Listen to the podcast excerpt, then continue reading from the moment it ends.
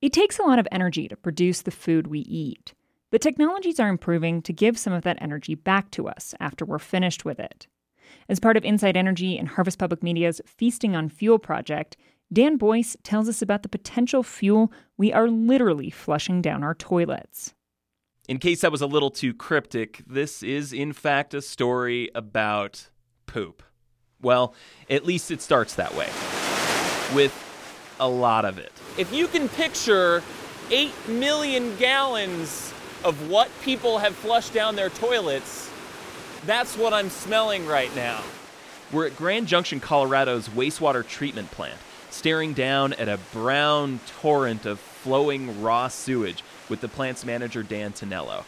His facility has found a new use for some of that flow the organic solid parts. The solids from the toilets, solids from uh, garbage disposals, from industrial processes. The solids have been processed at the plant for decades so they can be safely dumped at a landfill.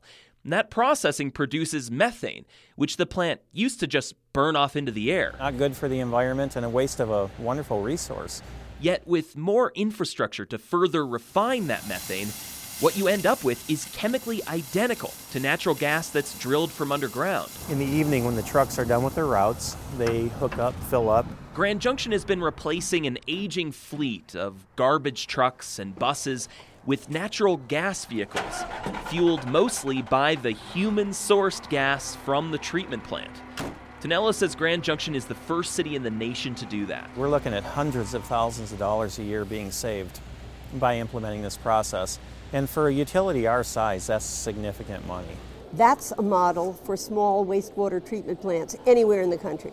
Joanna Underwood is the president of Energy Vision, a nonprofit dedicated to expanding the use of this renewable natural gas. It's a common sense way, she says, for cities to both save money and lower greenhouse gas emissions. And Underwood points out there's other sources beyond human waste. I met her in the ground floor restaurant of a Denver hotel, and she started walking among the tables, pointing them out. Oh, lots. You're looking at people eating ham and toast and eggs. All of this is organic. Natural gas from food waste. And right now, food scraps from restaurants are being collected along with that from grocery stores and other food manufacturers all over Colorado's densely populated Front Range. In just a few weeks, it will all be heading up to northern Colorado.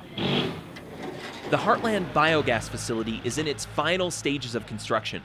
It basically does the same thing the plant in Grand Junction does, but on a much bigger scale, an enormous scale. It's very unique. It's one of the largest in, in North America. Bob Yost and his company A1 Organics are partnering with the facility to coordinate all that food coming in. There could be 25, 30 semi loads per day of food waste coming. And then the food is mixed together with. And then the manure is added to that. Manure from a local dairy. Turns out the best way to get the most natural gas from waste is to have a balanced diet of both food scraps and poop. After they've created the renewable natural gas, it's injected into the pipeline and then it's delivered to anywhere in the country. The same pipelines used for fossil fuel natural gas. Joanna Underwood of Energy Vision, she says if all the organic waste in the country was gathered, current technologies could produce enough natural gas to replace about half of the diesel fuel used in the U.S. transportation sector. So, not a replacement for the traditional oil and gas industry by a long shot, but Underwood argues practical solutions to climate change have to be assembled piece by piece. One thing isn't going to do it, but for this sector, which in and of itself is big, it's not a small piece. And it's a piece we can each individually contribute to. About one cubic foot of natural gas per day, if you were wondering. For Inside Energy, I'm Dan Boyce. To hear the other stories in our Feasting on Fuel series and to take a quiz on how much energy it takes to make our food, visit insideenergy.org.